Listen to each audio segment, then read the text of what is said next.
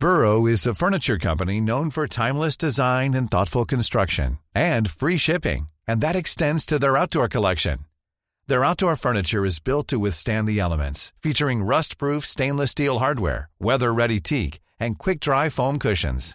For Memorial Day, get 15% off your Burrow purchase at burrow.com/acast, and up to 25% off outdoor. That's up to 25% off outdoor furniture at burrow.com/acast. When you're ready to pop the question, the last thing you want to do is second-guess the ring. At BlueNile.com, you can design a one-of-a-kind ring with the ease and convenience of shopping online. Choose your diamond and setting. When you find the one, you'll get it delivered right to your door. Go to BlueNile.com and use promo code LISTEN to get $50 off your purchase of $500 or more. That's code LISTEN at BlueNile.com for $50 off your purchase. BlueNile.com, code LISTEN. The following podcast is a member of the Great Big Owl family.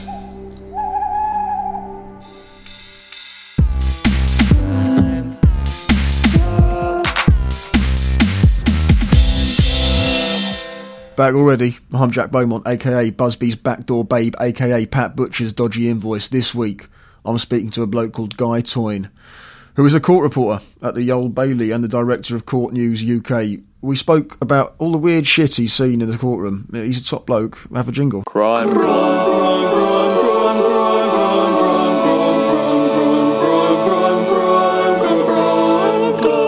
Guy, thanks for having me. Yeah, no problem. We are deep in the, well, not that deep, we're now street level, but we're in the Old Bailey, aren't we? We are indeed, yeah. Outside Court 18.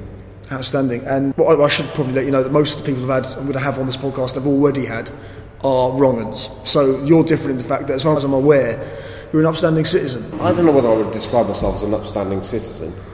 But you're not a criminal, a known criminal. I can't really discuss that with you at this moment in time. Fair days. Yeah. So, but it'd be different with you, because what I want to get out from you is the most nutty, weird, shocking stuff you've witnessed in the courtroom. One that does stick out is the guy who tried to flush his wife's head down the loo. That was really, really quite bizarre. I think what happened is his wife had been having a sort of dalliance with the guy upstairs in their flat, and they'd had a series of arguments about it. I think the wife actually went on a camping trip to Turkey or somewhere with the bloke, and when she came back it all sort of got a bit out of hand, and he ended up killing her. And as you know, murder is easy, it's always disposing of the body, which gives us all sorts of difficult problems. And in that case, what he did was he had the body lying on the floor on the base of that of the flat, and had no idea what to do with it. And so he decided to dismember it and then try and flush it down the loo. It was quite weird actually, because he was a crane driver, and he was an absolutely reasonable bloke. You know, the sort of guy you meet on the street, say hello to, have a beer with. And the way he described what he did in such a matter-of-fact way, I think to a certain extent made it even more shocking. Well, if he was talking about it so matter-of-factly, then perhaps, despite appearances of being a normal bloke, was he obviously a bit of a sociopath kind of guy? Well, I suppose you might ask yourself the question, if you are a normal person, do you cut your wife's head off and try and flush it down the shitter? No, I'd say no, you're not normal, or particularly, I mean... It's not something I've been tempted to do recently. But, how big was his shitter though? Because it was an ordinary loo, and to start off with, he actually had the full head, and tried to get the full head down the U-bend. Yeah, it's why he thought that would happen, I don't know. It's a difficult one to explain to the plumber as well. Yeah, then what he said, he was talking about it in a very matter-of-fact way, and he said, you know, first of all, I tried to get the head down, and it wouldn't go. So I pulled it back out, and then he said, I started smashing the head up with the hammer. And then he started basically trying to force what remained of the skull and the brains down. And he said, and then I can remember him saying, and then that part of it did go. He said, those parts did go. He said, but then the U-bend blocked up, and all the water started basically coming back all over the floor. So he had a situation where he had, you know, bits of body and, you know, blood all over his loo floor. It's really, really, that was quite strange, I thought. Quite strange. And so you witnessed that in the courtroom, right? Yeah, I heard him give the evidence, yeah. Because I was quite keen to... Obviously, we knew what he had done before he gave evidence.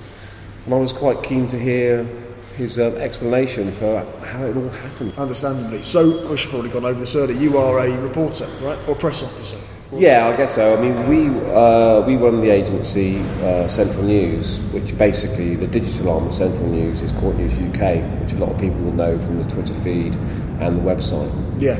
So what we do is we supply all the national store, all the national newspapers, and we do magazines and obviously people like the BBC as well with court stories, and we also have our own, as it were, outlet with Court News UK.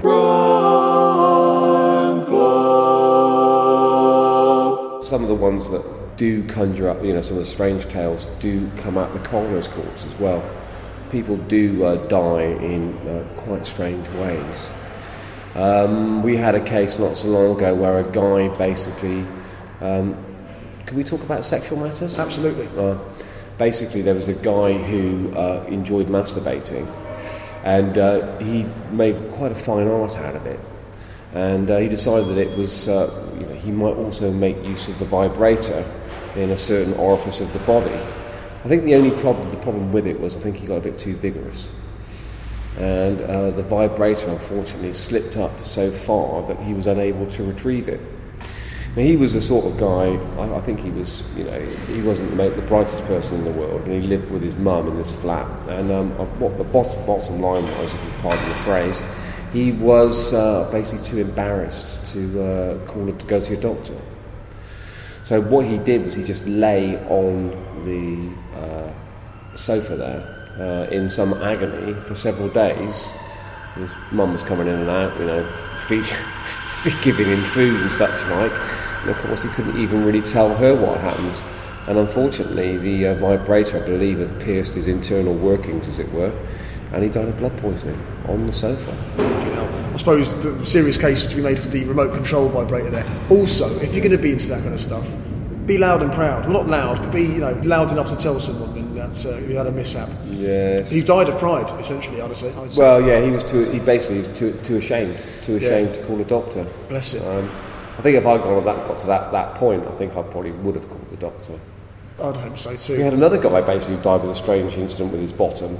A bloke, he was in hospital, and he couldn't find his signet ring.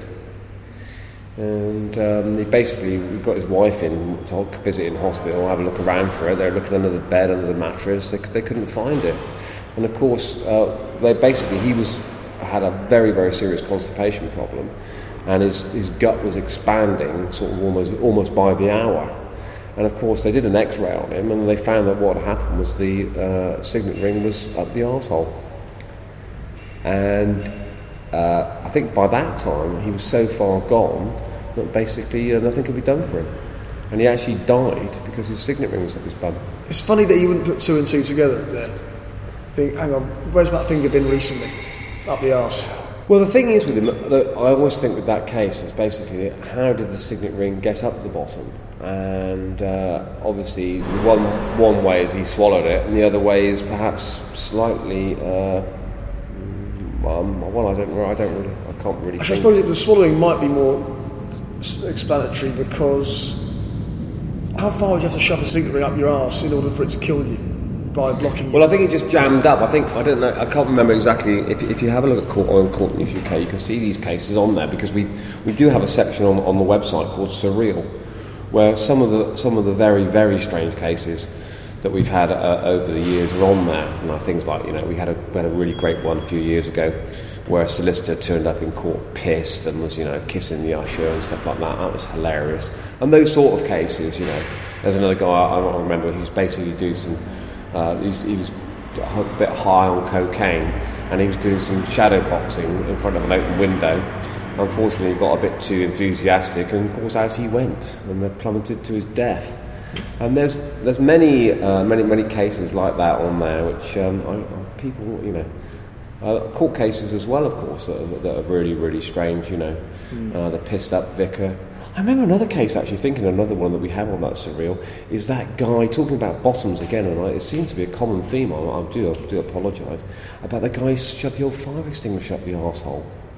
Which end? The main... No, he didn't. It wasn't the thick end, it was the actual hose. And did he? He'd been off to buy, come down to London from, I can't remember, Derbyshire or somewhere, to buy a car with his father, and they got really, really pissed, and they were staying at this hotel, and in the middle of the night he decided he was going to go out and masturbate, which he did do. I think he got on his knees, he was in the hotel corridor having a tinker's tank, and then felt the need to get the fire extinguisher off the rack, as it were, and stick the slim end up his bottom. I don't think he actually set it off. That might have been a bit painful. He could have killed him, I suppose, or certainly shot him down the corridor anyway. But that was another. Do we know if the dad was aware of this or even encouraging it, perhaps? No, I don't think the father was aware of it. I don't think the father had any idea that what he was doing. And that was a weird one. And of course, we get a few. There's another one I think on that side. I'm thinking about the old bestiality as well. Oh yeah. You know, a guy. I think he tried to have sex with a sheep, and I think the sheep just sort of ambled off with a bemused expression on his face. And so then I think he tried to get a cow to, give him a bit of a blowjob. Wow. Well, do you know what his technique was for that? Well, I don't know. I would imagine you would need a fairly stout harness for the animal. I think the cow as well wasn't too keen. And what happened, I seem to remember, was there was a couple who was in a field. And there was a couple picnicking nearby, and they watched it all going on. And the police actually turned up. The bloke was still there. What? I think he got naked as well. I think he was stark bollock naked. What? How much time do you reckon you're looking at for getting a cow to suck you? No, he didn't. He wasn't. Actually, I don't think he was jailed for it. I think he was given like community service. I mean, really, if you're in a situation where you're trying to get a cow to, perform oral sex on you, really, I think you need perhaps pity rather than punishment. Yeah, but also the cow needs pity as well. I'd say, but yeah. Oh, it'd be bestiality. Yeah, I think I've seen a video of that happening. Have you? I doubt it was the same geezer. That used to be illegal. Yeah. No, I think owning a video. I think those videos are still illegal, aren't they? I was on probably a bit of a grey area, because if you're in possession of it on, say, WhatsApp, are you necessarily in possession of it as in the legal sense? But no, not if you view it. But I think to actually, if you download the video, I think it is illegal. So if someone sends it to you on WhatsApp and you download it, I think films of bestiality are still classified as obscene material. Mm-hmm. I may be wrong. I should hope so. Then maybe some fuckers will stop sending me then.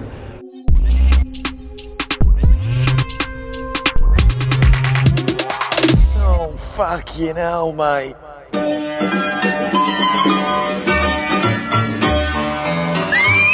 Hello there. Hello, ladies and gentlemen. Quickly, we haven't got long. Please listen to the all-new Angela Sanderberry podcast. It's a funny one. Oh, my God, it's hilarious. There's so much muck in it.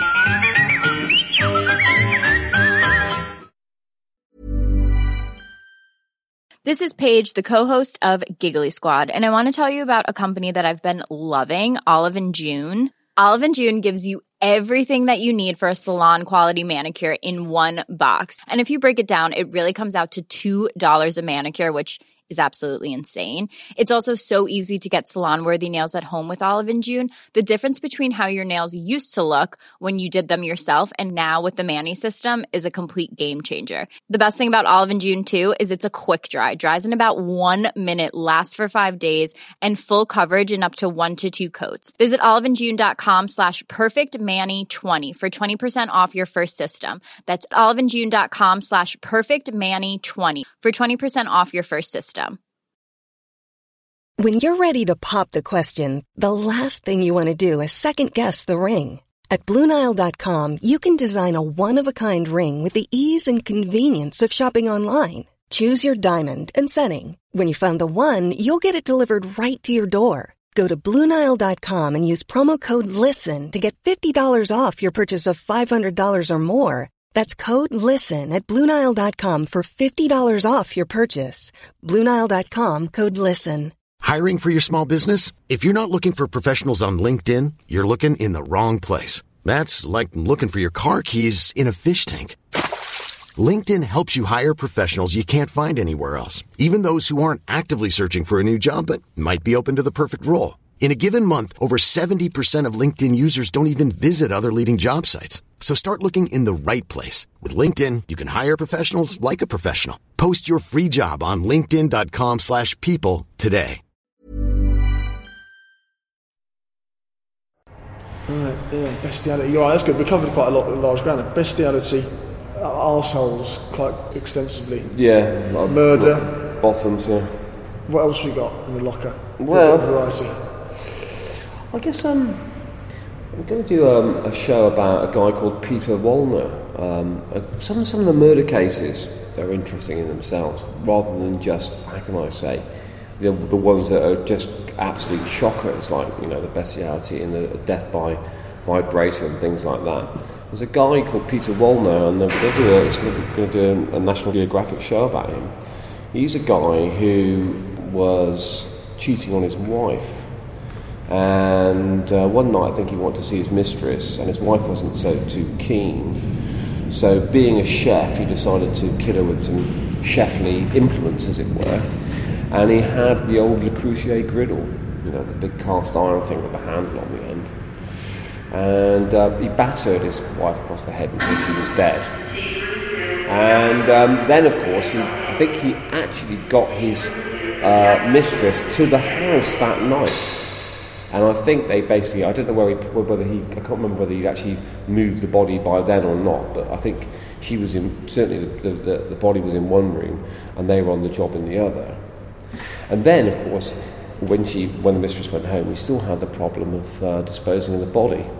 So, being a German, being efficient, and being a chef, he had to sort of make a combination of those factors to dispose of the body.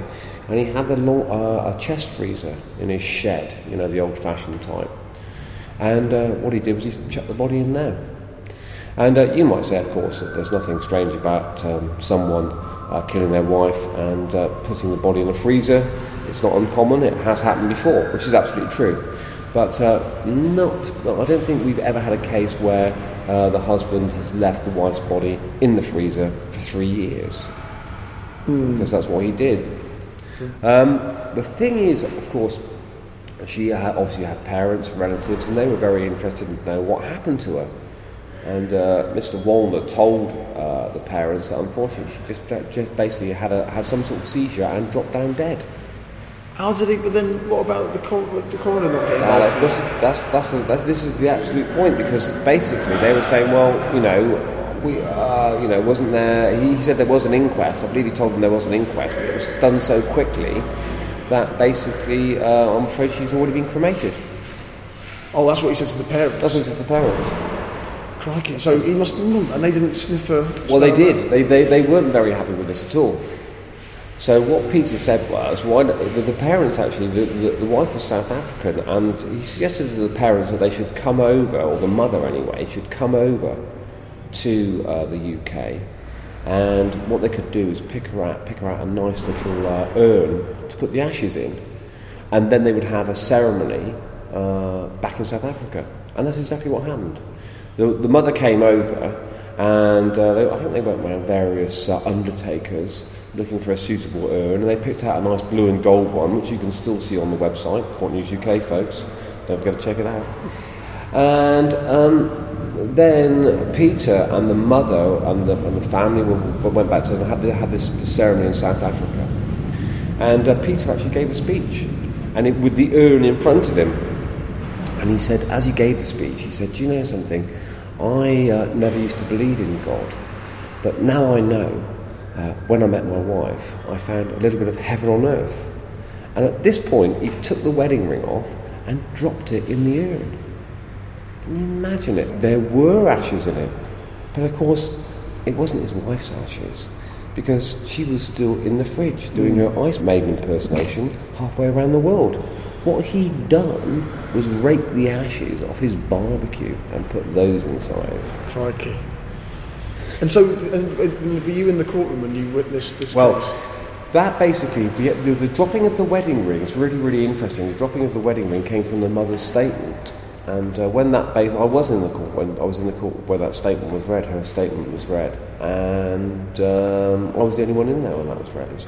And I still find that case endlessly fascinating, and it's something that people do. I mean, people have, as I say. Well, you and Peter in there, I assume. What? And Peter was in there as well. Oh yeah. Well, I mean, I was the only member of the press. Yeah. Well, it wasn't just me and Peter like that, and the mother, and no judge and jury. That would be. So this is something I wanted to know. When you're in the courtroom and all these mental things being read out, like that statement you mentioned, what the reactions of the people on trial, what the reactions of the people in the room, how tense does it get, like the passing of glances between them, do they look ashamed? That's quite interesting actually. I don't know if you see like Jeremy Thorpe show, and they reenacted the bit where Norman Scott's basically talking about having sex with Jeremy Thorpe, and he mentions a jar of Vaseline, and he also mentions biting the pillow. And in the dramatisation, they had all the members of the press laughing. And I'm afraid that would never, ever, ever happen. I think if it had happened, I think the judge could well ask the press gallery to be cleared, because it's not really appropriate. And you really, really shouldn't laugh or show any reaction whatsoever at some of these gory details. You have to technically be completely po-faced. Of course, there are times when you can't, when you do laugh. Yeah, that's what I asked. Yeah, when was the closest you came to laughing? Yeah, I have laughed. I laughed at one guy's defence was so ridiculous a few years ago. I did basically have a laugh about that, and I think afterwards. I think the clerk actually came downstairs and I had to have a little word with me because I did laugh about that. Well, I imagine a few people were laughing though. No, because I was the only member of the press in court. It was just me laughing. But what is there? There's a gallery and stuff. There's is there not any? No, I mean, to be quite honest with you, I think that was the court over there, Court 18. And to get into the public gallery there, you actually have to come through the court. So it's not often that people see people in the public gallery in there. So there was no one in the public gallery. There was just the jury and the judge and obviously the barristers and the defendant giving evidence and me laughing. And I suppose the prosecutor. The prosecutor probably rubbing his hands, I thought. Well, it's a bit of a problem, of course, because how daft is the defence that you have? Well, it's the most ridiculous defence I've ever heard. This is one of the things is that in this building, people, unfortunately, I think there's not a sufficient reduction or punishment for coming out with ridiculous defences. Because we've heard many, many, many absolutely crazy, crazy defences. This one was a guy who basically was caught with a shot standing outside behind a security van as the money was coming out of the van with a shotgun by the flying squad. So he was literally caught red-handed. But what his defence was that basically. A couple of weeks before the incident, he'd been given a hold-all by a man he knew only as Mr. Eggy. And Mr. Eggy had asked him to look after the hold-all. And he, of course, never actually looked into the hold-all. That would be unwise. But then, after a few days, or a couple of weeks anyway at least, he decided he'd better try and return the hold-all to Mr. Eggy. Again, he had not looked in it. So what he did was, he employed the services of a friend to drive him to a house where he thought Mr. Eggy lived on the back of a motorcycle. And what happened was, according to the defendant, they stopped outside the house where he thought perhaps Mr. Eggy lived. And it was at this point that he decided for the first time to have a look inside the hold-all and to see what it contained. And he unzipped it, and lo and behold, it just happened to be a sawn-off shotgun. And would you believe it? At this very moment in time, a security van just happened to stop in front of him, and they just happened to get out with the cash in their hands, as it were. And that was his explanation. What is his... This will give you a laugh. The jury cleared him. What? Yeah. For attempted burglary? For robbery, yeah. Why? They accepted his defence, could be true. And I think they were angry to see basically a member of the press wetting themselves at the absolutely ridiculous nature of his defence. And I think it was, I'll tell you what, We think, you might think this defence is absolutely ridiculous. We think it's possible. So good afternoon, and it's a not guilty. Wow. How confidently was he telling those barefaced, presumably, lies?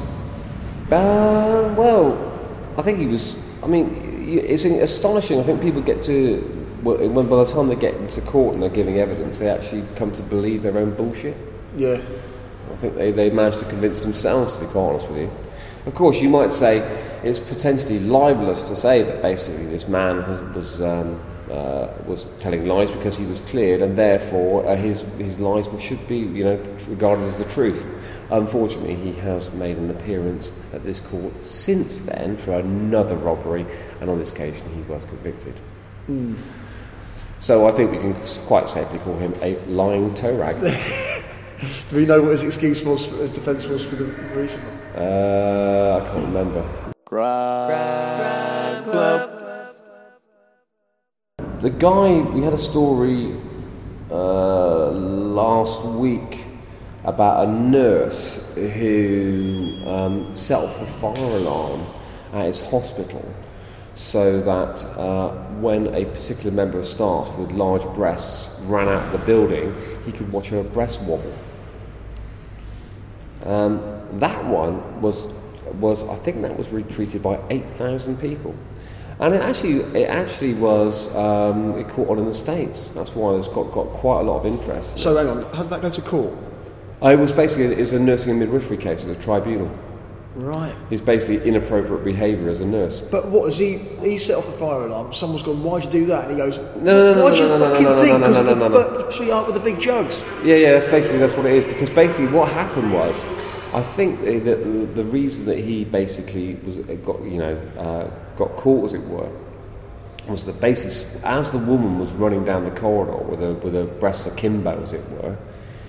Basically, he was standing there sniggering and sort of, making the gesture of wobbly breasts, like you could do, sort of, as you can imagine. I know the gesture very well. Yeah. Exactly, and so it became apparent that he just set the fire alarm off deliberately because there was no emergency, and someone had set the fire alarm off, and it was him, just to see this woman's breast wobble. I mean, he needs to take a leaf out of the geezer with the shotguns book in terms of bullshit, because he could easily bullshit his way out of that. Well, you would think so, but he was struck off. Good.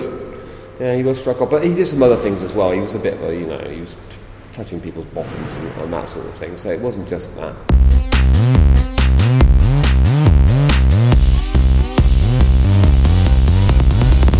Oh, what a cunt! That was Guy Toyne. Shout out to him. This episode was a bit different from usual in that, like I said at the beginning, he's not a criminal, or at least not one willing to talk about his exploits. But he has sat in countless court cases and witnessed some nuts shit. So thanks, Guy. One thing we didn't talk about, which he is passionate about, is how the decline in the numbers of journalists attending court means that seriously important stories are not being told by local press. Google Guy Toyne Vice article to read his interview with that news outlet, and follow Court News UK on Twitter to see the nut stories published live from UK courts. You can also email crimeclubpodcast@gmail.com to get in touch with me, and tweet at Crime Club Pod. Maybe you or someone you know is a particularly sordid individual, guilty of some of the crimes Guy reported in this episode, bestiality to mention one. Or maybe you're just lonely and want to speak to a person equally or even more shit than you.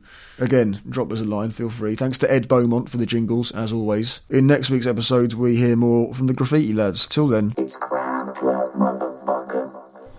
GreatBigOwl.com. The fear. The fear of missing out. The fear of going out. The fear of flying. The fear of dying. Imposter syndrome. Spiders. Pipes from Ghostwatch. Dolls with buttons for eyes. We're all scared of something. But what are you scared of? Join me, Sarah Morgan, for The Fear, a podcast about the overlap between comedy and horror. The secret lemonade drinker adverts. Geese. That time on Biker Grove when Agma Parlin got shot in the face with a paintball. In each episode, I interview funny, interesting people I like. People like Phil Jupitus, Alice Lowe, Richard Osman, Riley Silverman, and Danielle Ward, about their biggest fears in a judgment-free environment. It is spooktacular. The Fear. And remember, do have nightmares because they're an entirely appropriate response to the horrors of modern living. Normally, being a little extra can be a bit much, but when it comes to healthcare, it pays to be extra. And UnitedHealthcare makes it easy with Health Protector Guard fixed indemnity insurance plans. Underwritten by Golden Rule Insurance Company, they supplement your primary plan, helping you manage out-of-pocket costs without the usual requirements and restrictions like deductibles and enrollment periods. So when it comes to covering your medical bills, you can feel good about being a little extra. Visit UH1.com to find the Health Protector Guard plan for you. Hey, it's Danny Pellegrino from Everything Iconic. Ready to upgrade your style game without blowing your budget? Check out Quince. They've got all the good stuff, shirts and polos, activewear and fine leather goods, all at 50 to 80% less than other high-end brands. And the best part? They're all about safe, ethical and responsible manufacturing. Get that luxury vibe without the luxury price tag. Hit up quince.com/upgrade for free shipping and 365-day returns on your next order. That's quince.com/upgrade. When you make decisions for your company, you look for the no-brainers. If you have a lot of mailing to do, Stamps.com is the ultimate no-brainer. Use the Stamps.com mobile app to mail everything you need to keep your business running with up to 89% off USPS and UPS. Make the same no-brainer decision as over 1 million other businesses with Stamps.com. Use code PROGRAM for a special offer. That's Stamps.com, code PROGRAM.